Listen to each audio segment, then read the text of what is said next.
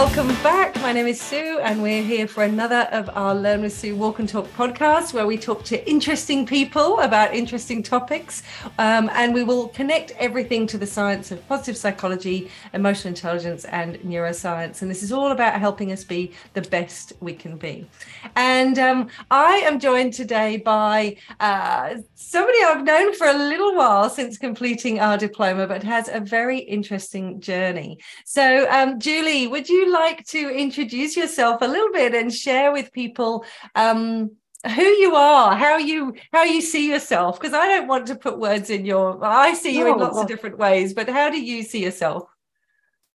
So, hi all. I'm yep, Julie Zarifeh, and I'm sitting here in Christchurch, New Zealand, um, talking to Sue, and had uh, was lucky enough to see Sue about, oh, it must be about months ago now in Byron Bay when I attended the alumni get together of graduates of the diploma in positive psychology.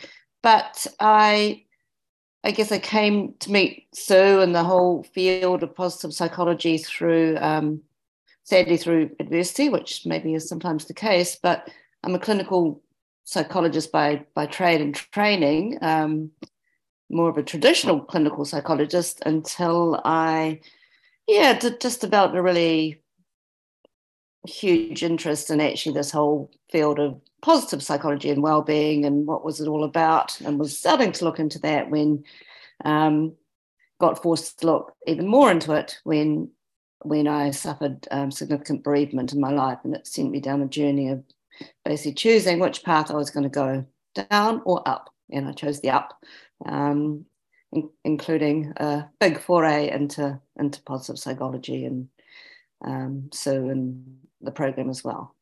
Brilliant, Julie. And it's interesting, Julie, when I ask people how they sort of describe themselves, what we say, because it's, you know, are you a, a, mother? Are you a grandmother? Are you a psychologist? Are you this? Are you that? You know, how we sort of see see ourselves. And um, and yeah, we met. It was quite a number of years ago now when you did the um, the diploma of positive psychology mm. and uh, and then it was great to see you back in Byron recently and the journey that you've been on and as you said um, you you sort of came to this in some regards sort of in a much stronger way perhaps because of adversity and and I like what you said there as many people do and it's interesting because sometimes people see positive psychology as a bit of a happy clappy science and yet mm. many people like yourself actually realize that we need this stuff with adversity and it works for us with adversity. So yeah. I know this is not necessarily how you define yourself. Um, you are many different things. Um, but you wrote a book on what happened to you, um, or what happened in your life, really, the adversity you had to face. Um, would you be prepared to share with everybody a little bit about that um, and the journey that then you went on? Yes, for sure. So um, I, I did write a book. I guess it's well, it's it's memoir, you know, classified as non-fiction. It's, it's called, yeah, it's, it's called Grief on the Run. Um, Grief on the Run: How Active Grieving Helped Me Cope with Devastating Loss.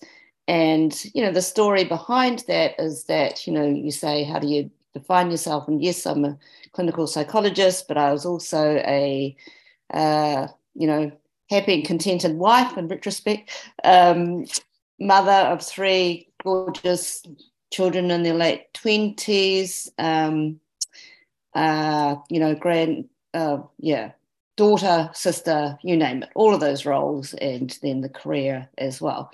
And so busy, happy, fulfilling, productive life. Um, and, you know, we never know what's around the corner, do we? And I'd, I'd had a little bit of, um, I'd, had actually, to be honest, more than your fair share of adversity um, in terms of bereavement, I lost my brother at um, when I was 32. He was five years older to to uh, uh, brain cancer, um, and we'd had the Christchurch earthquakes, and you know a few things to deal with, but nothing like what sent me off on this journey, which was very sadly the loss of my husband at the age of 60. He was 60 to pancreatic cancer, um, bit of a mm, diagnosis that you don't really want to get in terms of the cancers and and um, you know the kind of advanced grieving that occurs with losing someone inevitably to cancer, and that being you know tough enough on its own. I was 54 at the time, um, but left with three gorgeous kids who were going to rally around me and look after me and take me traveling with them and what have you.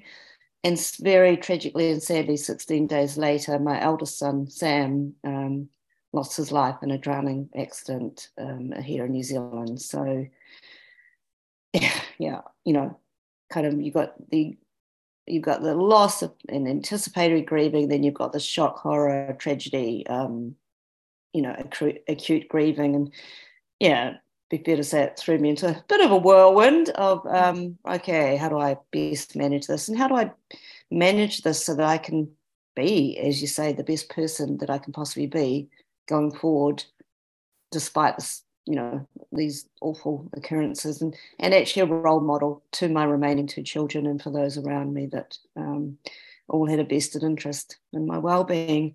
So the book um, it talks about the my early life and our, our idyllic existence which always is and you know in retrospect. Um, and then the the situation around the sort of events of the tragedy. And then what I did really, so the second half of the book is really what Julie's Zarifeh did in order to to cope with this devastating loss. And that was to go on a bit of a um, a massive, well, big journey of what are called active grieving, which was to undertake some really quite significant physical undertakings around the world, which incorporated, as it turned out, many, many of the facets of positive psychology. Yeah. And it's interesting because you said at the beginning you sort of had to choose up. And I, I, think that's a really interesting phrase that you use because when we get hit by adversity, um, as you said, it's going to happen to everybody at some point in a greater or lesser extent. We're all going to experience some form of adversity.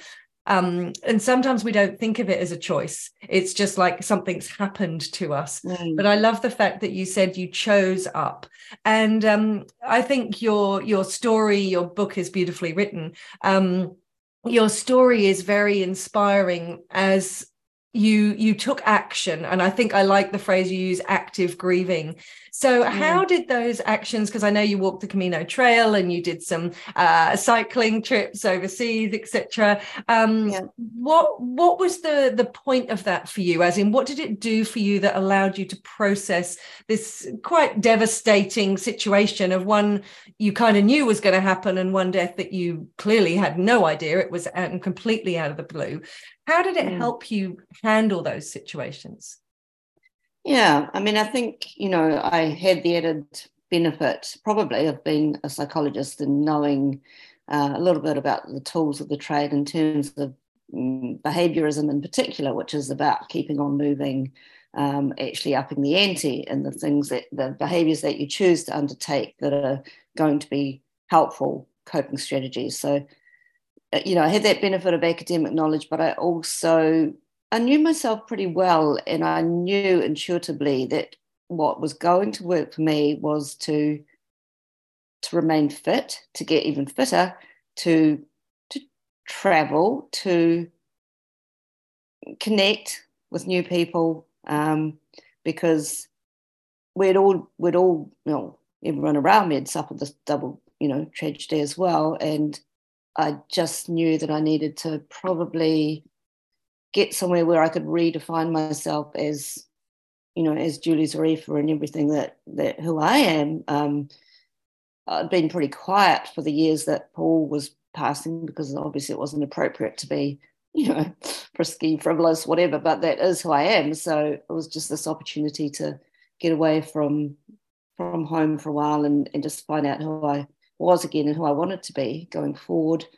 Um, interestingly, giving, and I really still can't explain why giving in terms of altruism became really hugely important to me, but I I couch it in the terms of knowing that it would be something that Paul and Sam would have been very proud of. So engaged in a lot of fundraising when I was undertaking these um, you know, big physical ventures. And yes, they included they included cycling around Sri Lanka and um, raising a whole lot of money to bring money back and buy uh, bikes for Kiwi kids. It included walking the Camino um, de Santiago from France across the top of Spain, and um, that actually got made into a movie called Camino Skies.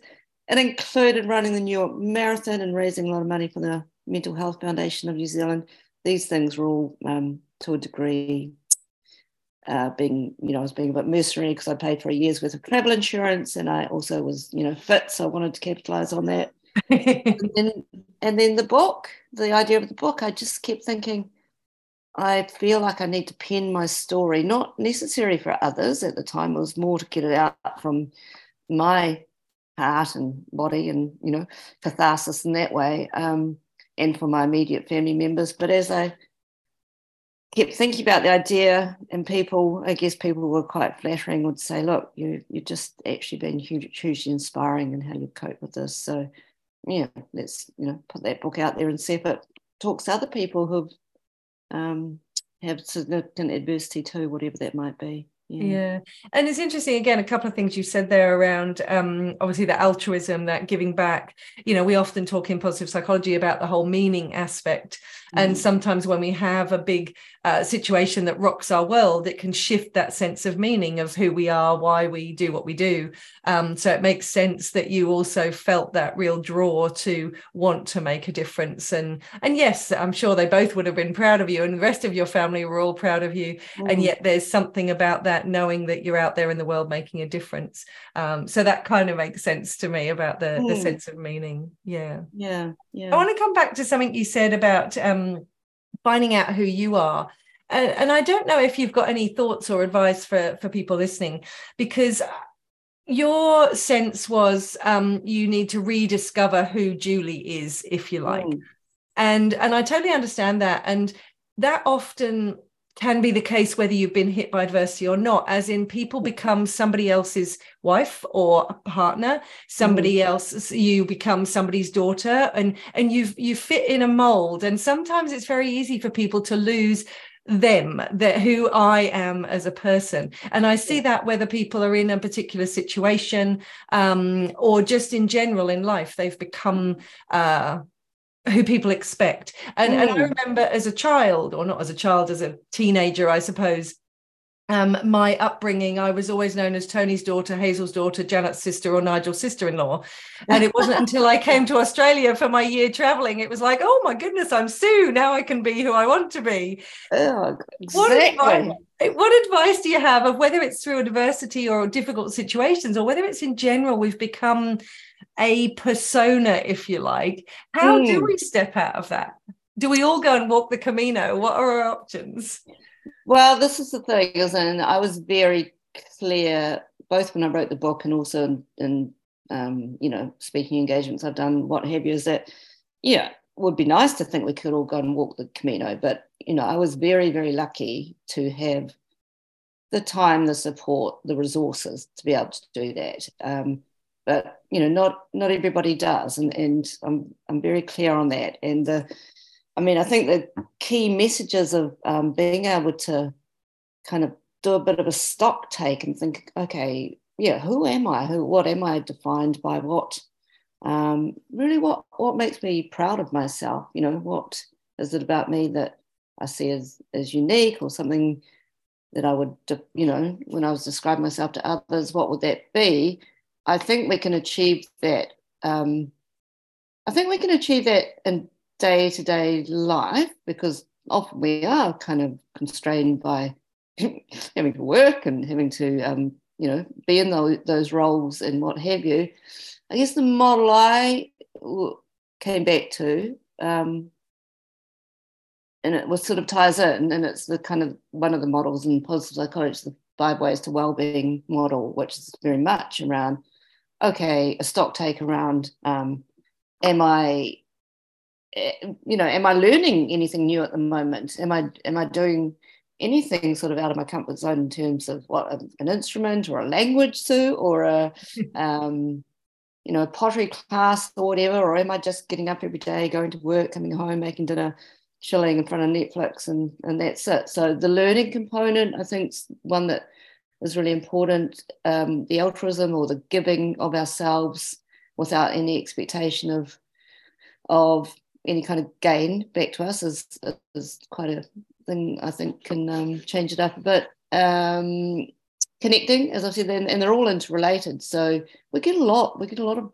growth out of you know meeting new people in new situations and and being able to practice our you know our banter our um you know what our personality style is what have you rather than what we've become known as um choosing what we focus on. So i think that's a big one too you know. We can as i say yeah we can deliberately choose to go out there every morning and find a sunset or every evening find a sunrise or be in nature or you know really think about what it is that we're doing are we engaging behaviors that kind of fill our cup or are we not um, so those i think that kind of model was quite a useful one to think about in terms of I mean, yes, I'd, I'd, advise anyone who possibly could to walk the Camino. It was a marvelous experience, but I'm well aware that it's not within everyone, you know, everybody's means yeah. or capabilities. Yeah. But I think to your point, the five ways of well-being, I really like those because one of the first ones is be aware. And mm. I think mm. if you can be aware of when are you at your best, when are you energized, when are you stretching yourself, when are you uncomfortable, um, those sorts of things can be really important. And as you say, they link to the other ones around the connecting, the learning, the altruism, the, the you know the giving back element. Um, mm. So what about now in your life? You know, what are the things you do every day that keeps your well-being high? Mm, mm. So, you know, we've all had this COVID hiatus, and um, I am itching to go now. Um, and we just talked off air about the fact that luckily I'm off to Italy again at um, the end of the month. But I now every day, I, I, I feel that, you know, I was obviously terribly sad to lose two, um, you know, my husband and my son. I mean, there's, there's just no denying. But but at the same time, their losses have created immense kind of personal growth for me and made me very aware of, of those things on a, a daily basis that um, keep me positive and upbeat and, and in flow, you know, the language of positive in flow totally. And and so every morning the alarm goes off and I hit the beach with my um, spaniel puppy and and trot on down and meet a group of um, fellow dippers here in Christchurch. So we swim in the sea all year round. Uh, coming up to July, we call it the July Challenge. We have to dip every single day in order to get the coveted kind of lanyard or medal. Um, and the average temperature is about eight degrees. So, you know, that's oh. definitely, definitely out of one's comfort zone. But, definitely. Um, you know, made up for by the the hotties, the bulky warm clothes afterwards, the coffee, the camaraderie. Um, yeah, fantastic. Uh, thereafter, been doing a lot of local kind of exploring around New Zealand. My biggest, yeah, really big thing since my bereavements has actually been getting into nature and um, of systematically ticking off some of the great walks of New Zealand um, and just getting a lot of joy in in being out there in the fresh air, the you know beautiful scenery, what have you. Um, and I think reading, reading a lot, but reading a lot of what interests rather than, you know, um, yeah, and, and being very mindful of my the people that I spend time with. So um, somewhere in, in positive psychology, we sounds a bit negative, and it's not really, but it's that permission to do it, as I say, a bit of a stock take of who's in your life and do they do they add to your life or are they energy vampires? And, um, yeah. it's awful term, but we do all have energy vampires. And it was really liberating for me to learn that actually you can flick those energy vampires on. something, you know, we get better at with maturity and, and yeah, with and again, when I think about the things that you've said there, and we kind of all know this, and I, have had a saying for years, you know it, do you do it? And the things that you've mentioned there, there are sometimes the basic ones the eat sleep exercise the nature mm. the getting out the fresh air the connecting with people um, and yet to your point sometimes whether it's bereavement or whether it's other challenges we're going through in life we sometimes forget those basic things that actually mm. doing exercise every day whatever it is is good for us. Being out in nature is good for us. Even if you don't feel like seeing another person, actually connecting with another person mm. is good for us. Yeah. So, in those moments where you don't feel like doing it, how do you get yourself doing it? Mm. So, so in my so I work um, just part time in private practice. And it's funny how, to, yeah, how simplistic it seems to me now. But then you're working with people, they go, oh, there was a light bulb moment. And it's, I'm probably my advice around that is, and everybody's different, but I think a lot of people do kind of can adhere to this kind of advice. And it's around um, planning. So, you know, sitting down on a Sunday night thinking, okay, what's this week look like for me? Having something as simple as a, you know, weekly activity planner where you slot in the commitments that you know you have and then slot in around it goals for the week around exercise around I, I just find you much more likely to do them if they're written down and stuck somewhere in your face. Um, you know some people need a little inherent reward system but um, and that's fine too but i think motivation it, it's intrinsic but it's also can be external in terms of a, a visual kind of reminder and some planning that goes into it um, I do a thing with clients. It's called the 168 hour week, and it's just literally right, um, drawing a big circle of um, a big empty circle, which represents 168 hours, and then divvying it up into wedges, compartments, yeah. which constitute sleep, work, whatever else, and thinking about what the other compartments are. You know, yeah. those things that we know are good for us, exercise, you know, good sleep, etc., etc., and being really mindful about that because the alternative is the less helpful coping strategies, which yeah. are, you know, mm, alcohol, drugs, smoking, um, binge watching Netflix. yeah, exactly. And and you know, I'm not. There's no judgment here whatsoever. I've, I've done all of those things, but um, actually not smoking. But you know, it's just it's just taking back the control, really, isn't it? And knowing that you are an active participant in your own yeah. And your own journey your own and it was it was something you said also when you said about the swimming and you know you you have to dip every day in order to get your little medallion at the end. And mm. you also said about meeting people. So there seems to be something in there as well about that habit. And i know for myself when i'm at home I have the habit of I get up, I go for a walk on the beach, etc. And it's usually first thing because it's early when we're recording this. I'll go later. Um, yeah. And yet every morning it's get out of bed, go to the beach. And yet when I travel, that habit is very easy to go out the window because you've got to be ready earlier. You don't have mm. the time. There's no beach there. You know, so yeah. there's things that can get in the way. So mm. I, there seems to be something as well about that commitment to others, and that when you make it habitual, it gets much mm. easier to keep, even on the days where you don't feel like doing it. Yeah, yeah.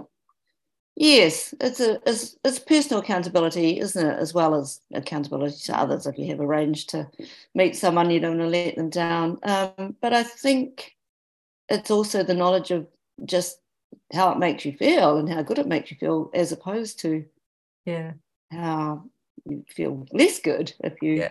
um, and it was funny because um, yesterday I I had a 2 a.m. session.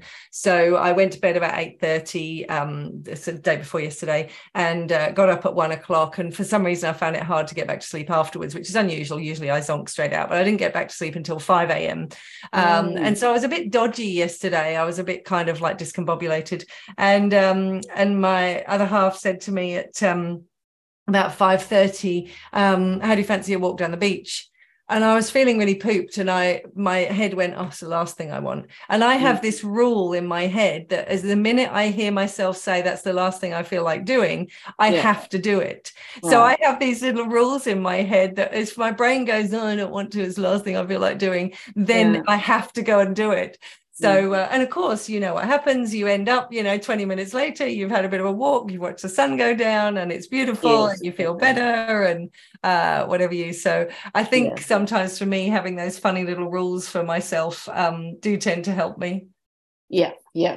There's a lot to be said for that sun, I think, isn't it?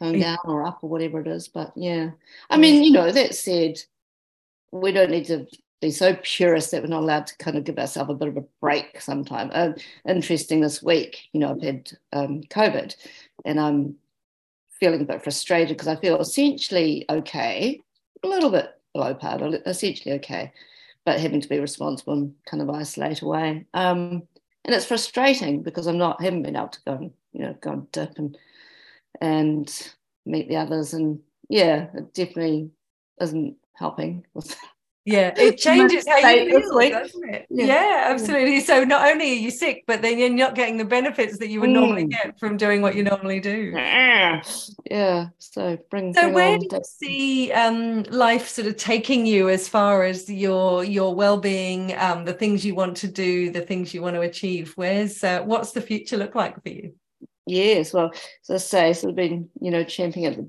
bit um, with our restrictions, as has everybody. So I see, I, I mean, I just, I really reflect on the, the two years um, post bereavements as to how, oh, they were quite game changing for me in terms of my whole MO and, and um, not wanting to I mean, I've never been one who wants to waste a minute, but it was even more intense. And I see going forward, you know, much more learning. I'm really loving being in this space and learning, you know, absorbing all I can about everything, positive psychology related.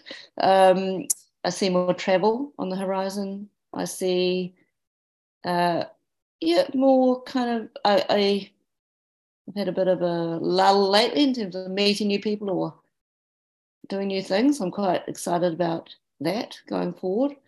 Um, and I'm a grandmother now, so I've got three grandchildren and one on the way in the last three years, which is immensely rewarding. So a lot of positivity, a lot of, you know, special family and friend time, but also I will keep on being active. I will keep on learning. I will keep on growing.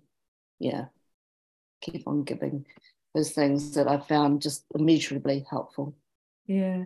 And mm. um, obviously, because of your book and because of then keynotes you get asked to do, um, for other people that have been through some sort of bereavement, whether it's they know it's coming or whether it's unexpected. Mm. Um, we know that everybody needs to go on their own journey often. It's not like you can say, if you do these three steps, you'll be fine. Um, Absolutely. Yeah. But what tips and tricks do you have that can help somebody sit with the grief um, as well as handling that bereavement? What what sort of things can you offer as advice for somebody who might be experiencing this at the moment? Mm, I think you know one of my chief motivators for writing the book was to actually sort of essentially disprove this theory or the model that a lot of people um, you know have, have been have been taught or have been privy to in their lives in terms of the model of grief being historically one that, that it was quite an orderly thing that you went through these five stages and came out you know two years time good to go. And i just you know it's, it's just not it's just not that way. Grief is idiosyncratic um, and we never know when it's when you're actually going to have a moment where you actually feel totally overwhelmed and quite, you know, lost for a mm-hmm. period of time. But I think that it's the permission to actually know that it's absolutely fine and actually good to keep on living and the grief will track alongside. So yeah. it's that real permission to not stop everything. You know, Victorian times, they dressed in black and the widows appeared X number of months later, whatever. That's just I don't see that as being helpful. I think the permission to to keep on living, living well, thinking about what the person that you lost would want for you, and but also being able to sit with that grief when it happens. You have have ceremonies or have um, yeah little rituals that you do. I got a huge solace out of signs. Um, you know, just yeah, decided that whenever I was somewhere and two birds were close by, that it was inevitably, you know, Paul and Sam had come to visit or rainbows or whatever. So there's those sorts of things that also can be hugely comforting. And there's no science to that. It's just absolutely you know it's meaning to you but yeah. I, I, agree and I, I find the same i remember and it's certainly nothing like you've experienced but when my nan passed away a few years ago now um, there were two things that i deliberately did um, one is when we had her funeral there were lots of dragonflies. So now like you every time i see a dragonfly i'm like oh there's nanny. And i know mm. it's not nanny it's a dragonfly. Um, oh, but still it makes you feel better. Um, yeah. but the other thing is when i flew home from the funeral i deliberately made a decision that i would only ever experience or, or think about my nan with gratitude. And i remember